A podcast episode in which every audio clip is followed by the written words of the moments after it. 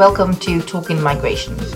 I'm Clara Sandelind, and Talking Migration is supported by the Centre for Research in the Social Sciences at the University of Huddersfield and the Migration Research Group at the University of Sheffield.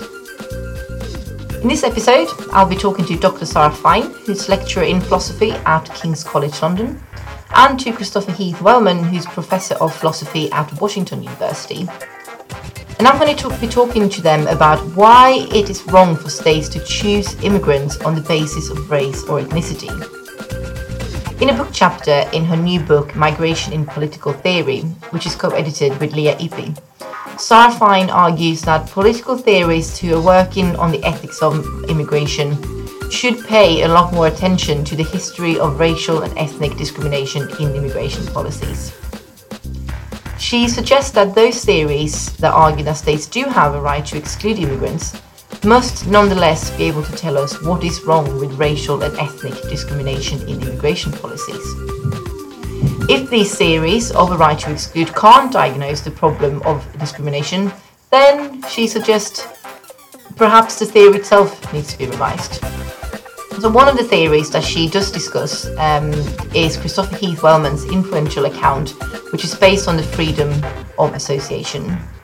Because he argues states have the right to freedom of association, they also have a right to not associate with others, which means that they do have a right to exclude immigrants. So to start off our discussion, I asked Sarah Fine why she thinks that racial and ethnic discrimination in immigration policy is problematic at all. Why can't the state just choose to accept whoever they want as immigrants? Yeah, I think it's a, it's a really important question. And I would identify three different kinds of approaches to answering this question. Um, they're not mutually exclusive, they are interrelated. But I'll start with what I would call a more historical approach, uh, where one might consider the ways in which ethnic and racial discrimination in immigration policy have played out in the past. Um, the examples are numerous, of course, and we can think of many um, countries in which racial and ethnic discrimination in immigration policy have been rife. Uh, think of Australia, Britain, the United States, for instance. Um, we might think about racial and ethnic discrimination in immigration policies then against also the backdrop of European colonialism and empire and slavery and the slave trade. Um, we could think in that historical context about those who faced discrimination and who were harmed or denied opportunities in the face of it. We might think about the legacy of those kinds of practices for the countries in question, for their own citizens, for members of minorities who were discriminated against, um, the legacy for political discourse and for other kinds of rights and opportunities. And we might think of the legacy for cross communal solidarity within the societies in question. And then there's also the question of the legacy more broadly beyond borders um, for example, we might think of groups that have been historically oppressed, subordinated, um, and who face this kind of discrimination. Um, some obvious examples spring to mind, for example, Jews, Roma. Uh, so, furthermore, we can consider the ways in which these um, practices of discrimination in immigration policy can reinforce um, and exacerbate existing patterns of inequality, of domination, injustice, and so forth between groups. So that's the kind of historical approach that focuses on the ways in which ethnic and racial discrimination in immigration policy have played out and the kinds of effects that we're aware of um, via those policies. Another approach related is what I would call a more philosophical one, uh, where we might seek to develop a philosophical theory about when and uh, in which senses discrimination is wrong, and then to apply that more general answer to the question of immigration policy in particular. So, accounts along these lines are usually grounded in the idea um, that, for example, people should be treated as equals, and then would develop an argument about the kinds of practices and policies that fail to treat people as equals. Uh, so, my colleague Andrea Sangiovanni at King's and our former student Desiree Lim, who's now at Stanford, are doing great work on just those sorts of questions about um, when discrimination is wrong and for what reasons. Then, thirdly, we could take what I would call a more political approach. And here we would focus on the issue of what's problematic about states in particular discriminating against candidates for admission and for naturalization on racial and ethnic grounds.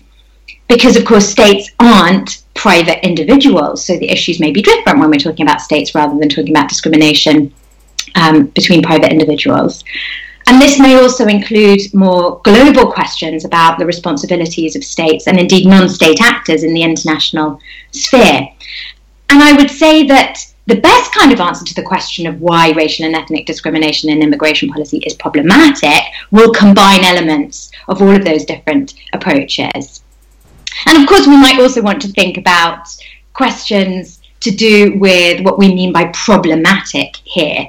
So, problematic could mean always impermissible, or it could mean something like, well, it's morally troubling in certain cases, but still permissible, uh, perhaps because, say, um, the person, the agent, the thing in question has the right to engage in, say, things that we might call wrong for other reasons.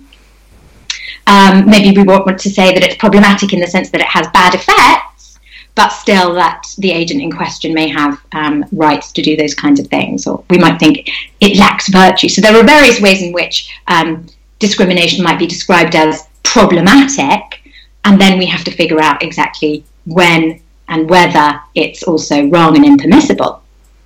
Thank you. And Kit, you agree on uh, that it's problematic, uh, racial and ethnic discrimination in immigration policy, and uh, on the same grounds? And and how um, sort of serious do you think this critique is as well? That some of the theories that, that you advocate, for example, uh, according to Sarah, um, can't really tell us why this is problematic. Um, so I agree with absolutely everything that Sarah just said. Um, so that I think is is not a disagreement, and I should say, uh, pre-theoretically start off with uh, the conviction that uh, when countries discriminate based on, say, ethnicity, um, that seems like it's got to be wrong. And and uh, Sarah very helpfully sort of distinguished between impermissible and wrong in some other sense. And I'll say for for wrong in some other sense, I'll say deplorable, right? Um, so um, that's that's where I start. I, I feel like it's I've started with the idea that that's got to be wrong. It's got to obviously be wrong, and it can't be that hard to come up with an explanation. What's been interesting for me is that it's been incredibly hard to come up with an explanation uh, in in the state's case, and there are there are two things, uh, two ways to start. One is just with the conviction which I have, and I'm I'm confident. All arguments have to start somewhere but just that when an individual discriminates uh, on these grounds, uh, she she's utterly deplorable, right? So if, if Sarah invites me over to a dinner party and I say, well, are you going to invite any blacks? If so, I don't want to come, right? It seems to me that I'm fine granting the assumption without argument that that I'm utterly reprehensible, I'm deplorable, uh, and I wouldn't blame Sarah for shunning me. Uh, Sarah very helpfully distinguishes, though, is it impermissible? Right? Do I have a duty to come? Or do I have a duty uh, to be indifferent uh, to the ethnicity of the people with whom I dine? Uh, and that's a much harder um, conclusion to come to, and I don't know how to come to it. Um, then there's a second approach, which is uh, a political rather than interpersonal one, more institutional, and it's a sort of I'm a card carrying liberal, uh, and it's often uncontroversially described of liberals that they believe that liberal states have to treat their constituents as, as free and equal. Okay? And what that means is uh, if you have um, people's life prospects being, um, you know, profoundly shaped by, for instance, their ethnicity, then it's the state's business to come in and, and try and interfere, right? uh, and and um, and maybe we can get a duty out of that. So, for instance, I'm left-handed and hazel-eyed, right? And if uh, there's a hotel somewhere that doesn't allow left-handed guests, that sort of seems weird. It seems curious. uh, but I wouldn't expect uh, the state to come in and say, no, no, no, you've got to you've got to let left-handed and right-handed people in. Uh, and this and but that's not what's going on in the real world. In the real world, for instance, the United States, we have this horrible history of discriminating based upon whether you're white or black, and we've got all kinds of uh, businesses saying, well, we'll cater to white people but not to black people. And under those circumstances, I think that the government has a responsibility to make sure that the life prospects of people um, are reasonably equal. And I have no objection to their coming in and saying, look, if you want to have a, a restaurant, you may not discriminate based upon um, uh, color. Uh, if you're going to have a hotel, you cannot discriminate based on ethnicity. So um, either one of those seems like a great place to start and a relatively uncontroversial place to start. Where things get more interesting is when we turn to, well, what can we say about a state? And we want to say not only is, uh, is a state deplorable, but a state seems to be acting unjustly, impermissibly when it discriminates.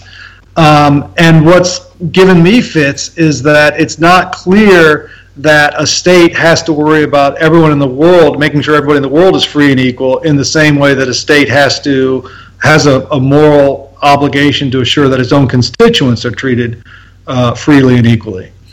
Um, and so, where I am, and I've tried to be honest about this in uh, the little I've written about it, is to say, golly, I'm stumped, right? Because I start off thinking it should be so easy to explain why this is wrong, and yet I, you know, I've surveyed the literature, and none of the accounts that I've seen really captures it in the way that I'd like, um, and I can't come up with one that's better.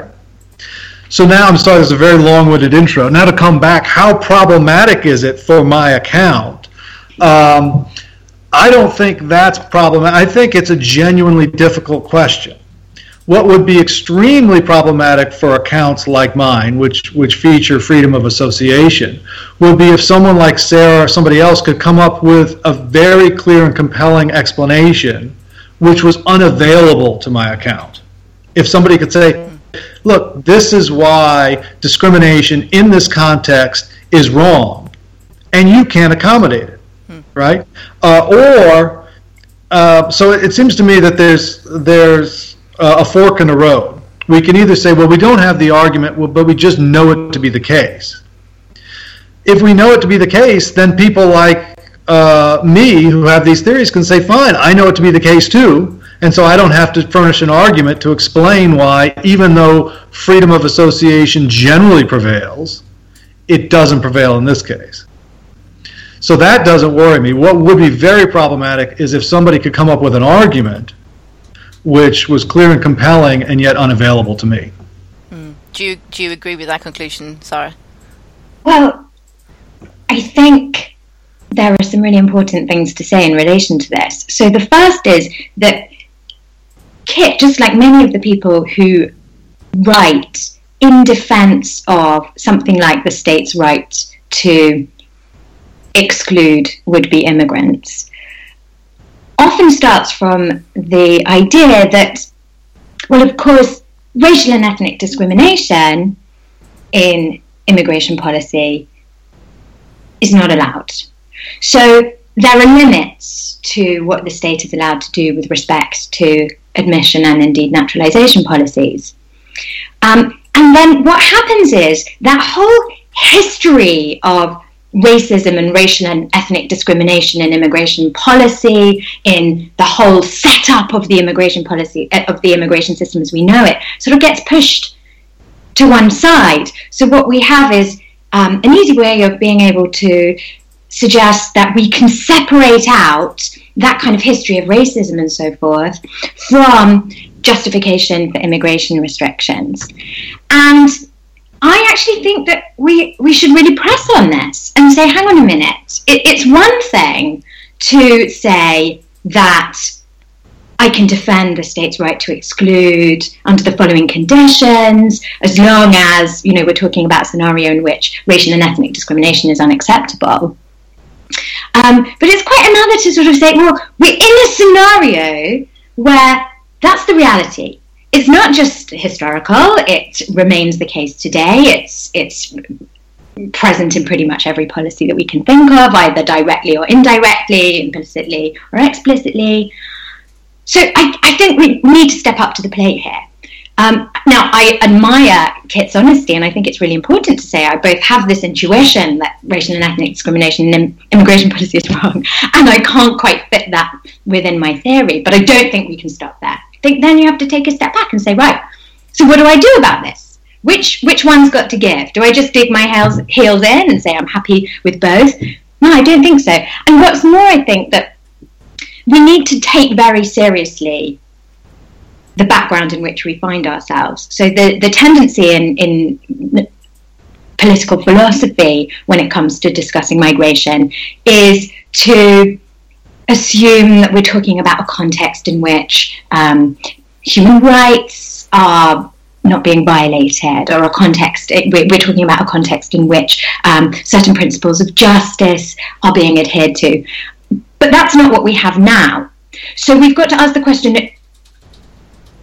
are you saying that states are permitted to set their own admissions policies as long as they don't explicitly discriminate on the basis of, of, race and ethnicity, and then we don't have to worry about other questions to do with, um, say, racial injustice within immigration, because that that's no longer relevant in that kind of context. So, so much more needs to be said, and that's one of the reasons why I'm really interested in this question. Um, I think the question of why exactly discrimination is problematic is a very important one, but there's also this, this, the importance of taking race and ethnicity in immigration restrictions really seriously, thinking about how that plays into our theory, and thinking about how we ought to theorize given that kind of background. Mm, so, Kit, do you want to um, respond to that? um, I do. Um, I think uh, I think there must be serious uh, and important differences between uh, Sarah and me, but I don't think we've gotten to them just yet. Uh, so I also agree with that. That um, you know that you can do some idealized theorizing and you can do some abstract theorizing, uh, but you better be darn careful not to conclude that though whatever conclusions you get there necessarily apply to the contemporary context. And Sarah's absolutely right to stress uh, our caution there. I don't disagree with that. And I also think that the historical context is actually crucial to precisely these questions. So to give an example, um, I would be aghast um, you know, it used to be that the Ivy League schools in the United States, the most prestigious school, almost all schools, but the most prestigious schools were open only to white men. Um, Jews would be excluded, or there'd be a quota, only a certain number of Jews. That, in a context of sexism, racism, is obviously impermissible. But now imagine in the contemporary context that you want to have an all women school, or we've got historically black colleges.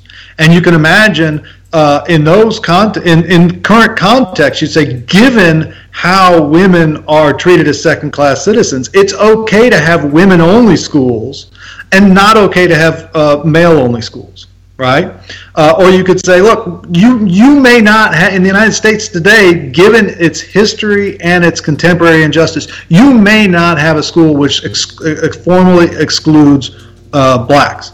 But you may have an all black school right? If that, uh, uh, and, and the reason is if, if this is going to be conducive to learning, right? And if this is going to be a protection against injustice, right? That seems okay to me. And so similarly, there are countries in Africa, right, which uh, have a formal prohibition on European immigration. And I don't have the same types of qualms with that that I do with the types of cases that Sarah is rightly calling our attention to. So context definitely matters, and it also shows it's it's a lot more complicated. It's not just a, a global prohibition of considering ethnicity or gender or religion or things like this. Um, you could also imagine, for instance, us giving more leeway to uh, an all Jewish state in the wake of, of World War II, right? So that we'd say this this matters. Um, so she's absolutely right about that. Um, uh, I think. Uh, but then then this may be where we differ. Uh, and it, uh, at my current state of thinking, uh, Sarah's right that I have not been able to come up with an explanation which explains why it's global. It's necessarily wrong to discriminate against uh, for states uh, wealthy, affluent, liberal democracies to discriminate based upon ethnicity. Okay?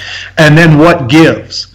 Uh, and I'm not so in the grips of my pre theoretic con- uh, convictions that I'm willing to therefore scrap my theory of immigration. And that, that may be where she and I sort of exercise our reflective equilibrium very differently. And I can give you a couple sort of personal stories. I'm older than you two.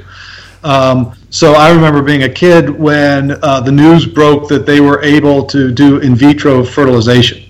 At that time, it was called a test tube baby. And we were all gassed. It's like, you, you can't create human beings that way. That's got to be wrong, right? It's sort of similar to the cloning debates now. Uh, but, you know, none of us uh, was able to come up with a compelling argument. And now, sort of, in vitro fertilization is ho hum random. It sort of struck us as, as got to be wrong.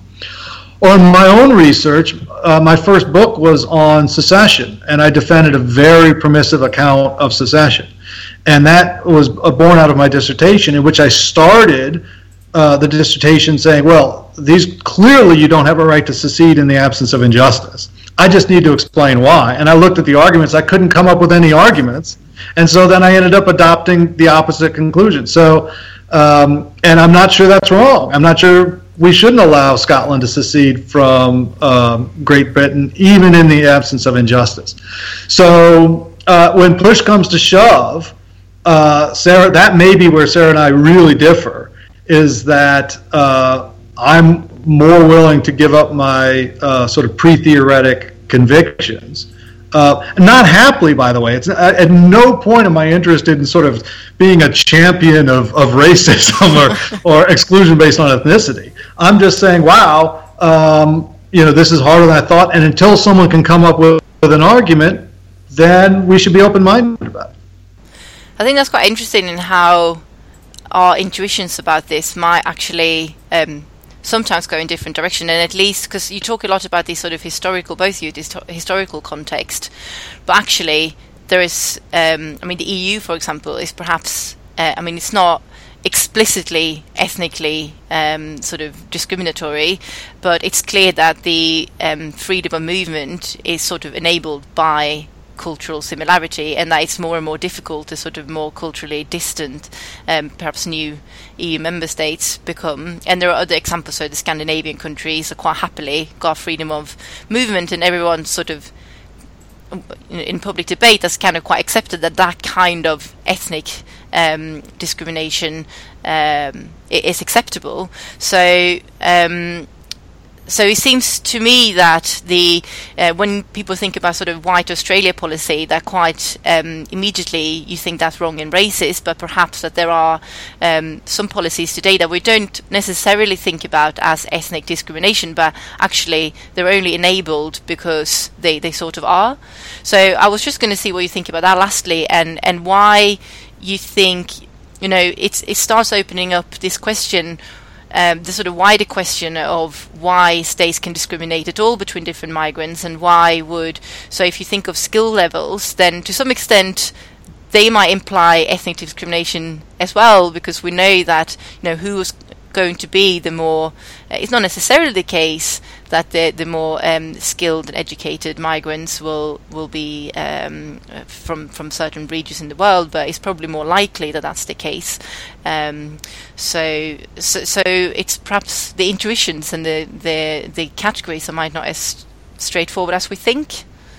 Yeah, that's good. Yeah, so here's the big difference between Kit and I. The most fundamental difference is that Kit is a defender of the idea that states have a right to exclude would be immigrants, and I happen to think that this idea is open to serious challenge. Um, I don't think that there is a good argument in defense of the state's right to exclude. So, in a sense, um, because I set out to challenge the idea that states have a right to exclude, I don't think that they should be entitled to set their own immigration policies in line with their own interests and objectives.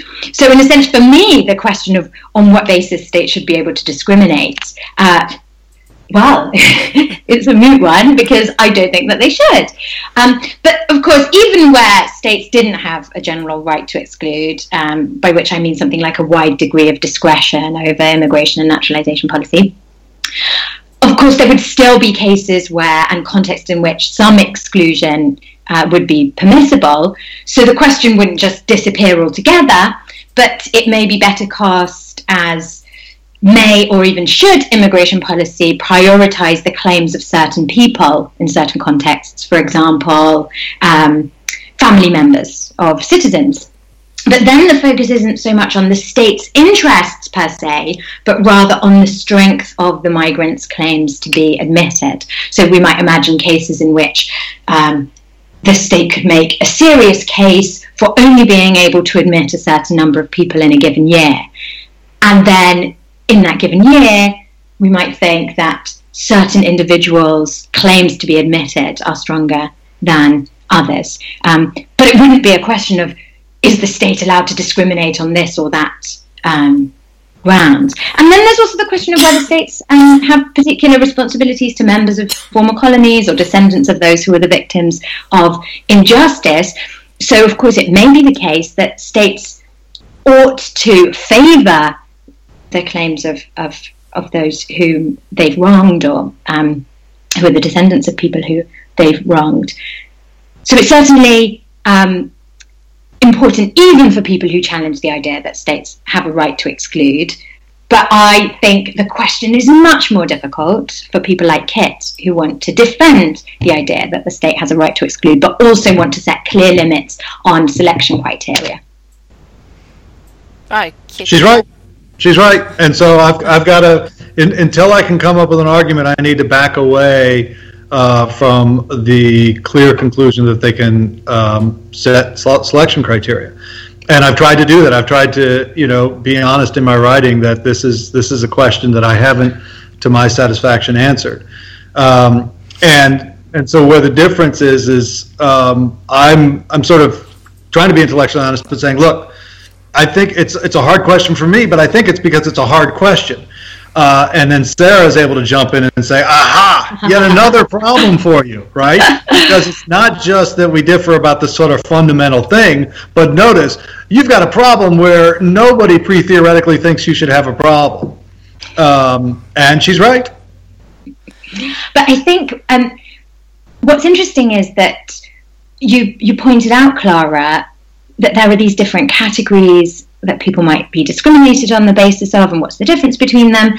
So in David Miller's work in parts, for example, he said, right, well, states shouldn't be allowed to discriminate between candidates for admission on the basis of race or ethnicity, but there might be an exception for religion, for instance, where religion is central to the public culture of that state in particular, and he picks up the example of Israel. I think that highlights the problem of trying to identify which of these categories may or may not be permissible grounds for exclusion, precisely because religion is such a slippery category and in many cases slides into, um, in many people's understandings, the categories of race and ethnicity. We can think of lots of groups where that um, might be the case. So, for example, Jews, you know, in many contexts, Jews are considered and have considered themselves to be a religious group, but they're also described and have considered themselves to be an ethnicity, a racial group, a cultural group, and so forth. So, if we're talking about religion, there is the case that religion is an acceptable feature of public culture and one in which, um, and one that permits states to discriminate between applicants on the grounds of that particular uh, feature. And what would we mean by that? Do we mean something like belief system, faith, or can it be something like heredity? So we've got a really important question there. What's the difference between these kinds of categories? And I think that comes back to the point that I made earlier about how we need to we need to bring this to the forefront of our research about the ethics of migration. These mm. categories are important. We can't just treat them as simple categories. We've got to think very carefully about what these categories mean. We've got to think very carefully about the place of race and ethnicity and religion, for that matter, and sexuality, etc., within the context of the history of immigration restrictions. Uh, so it isn't just enough to say, hey, we can have a legitimate immigration policy so long as it doesn't use these as criteria for admission and naturalization, because there's so much more to it than that, in my view. And it may be that these things are inextricable. It may be that we're not able, that KIT's not able to come up with a good argument to the effect that it's okay both to have the state setting its own immigration policy, but not okay for the state to do so on grounds of race and ethnicity because these two are so intertwined that we can't separate them out. That might be the case. Yeah, I think that's really interesting with the, especially with the concept of ethnicity, because that's in particular very slippery. Um, and I was wondering what you thought about that, um, Kit, because you could um, so the sort of nationalist theories in particular that would um, say uh, perhaps you could discriminate on the basis of culture, uh, nationality, uh, religion, perhaps uh, I don't know language, maybe these things that um, that um, they help you preserve the national culture. And um, and if you if you don't have that position, then then you pro- if you if you don't have a national position, then you would probably um, quite you know uh, disagree with that uh, immediately. But then on the other hand, you have I know you mentioned some of these sort of more difficult cases, Kit, and you could also bring up like indigenous peoples, for example. So even if you're not of the nationalist position, you might find it a bit difficult to think about those groups where um, where you kind of want them to be able to preserve, or maybe you do, maybe you don't. But it seems that intuitions are much more problematic. Um, so even non-nationalists might think that there's a case there for preserving culture, which might mean discriminating uh, migrants on the basis of culture which might be ethnicity or Yeah, so there's um, so there's two things. So I don't lead with nationalism. I don't lead with culture, but I'm certainly sympathetic to people who say, "Look, I care about my culture." I think I think David Miller's on strong grounds where he says it's not unreasonable that people care about you know the cultural context in which they live. Okay, uh, so that seems perfectly legitimate. Um, and then uh, Sarah's right that, well, look, this is messy. I mean, how we slice and dice these things is far from uh, uncontroversial, and, and, there are all kinds of unclear cases. Also seems right. Um, so, uh, um, you know, there are two sort of ways you can do this. One is you can cheat, right? And you say, well, look, I'm I'm what's really motivating me is racism. So I'm going to hide under this nationalist banner or this culturalist banner, right? And and we have a history of doing this in the United States, right? So we want to deny blacks the right to vote, uh, but uh, we you know we said okay, well you you can vote if your grandfather voted, right? And it's obvious. So that that stuff is easy to get rid of. But there are others that um, you know where it seems a reasonable proxy right? So it's it seems obviously problematic. I'd seem again not necessarily impermissible, but sort of deplorable if Kit Wellman announces, "Oh, I could never marry uh, a black person," right? But when Spike Lee says, "I could never marry a white person," right? You get that for him, it's it's uh, his lived experience as a black American is such that there's a a, a, a huge cultural divide between whites and blacks, uh, and um, uh, and so there, I'm, I'm not going to uh, initially and roundly criticize Spike Lee or any black person and say, look, you know, for me, it, you know, it matters how I interact with whites and blacks. Um, so again, I don't, I don't disagree. I mean, I disagree with, you know, almost nothing. We have fundamental sort of uh, uh, different approaches and different conclusions. But on this, uh, you know, almost nothing that Sarah has said uh, seems wrong to me. Um, and uh, you know, these are the I think they are very difficult questions, uh, and I think that I don't have to apologize that uh, they cause difficulties for my approach. To find out more about Sarah Fine and Christopher Heath Wellman, and to listen to previous episodes, please visit our website talkingmigration.com. And don't forget that you can subscribe on iTunes. That was all for this time. Thank you for listening.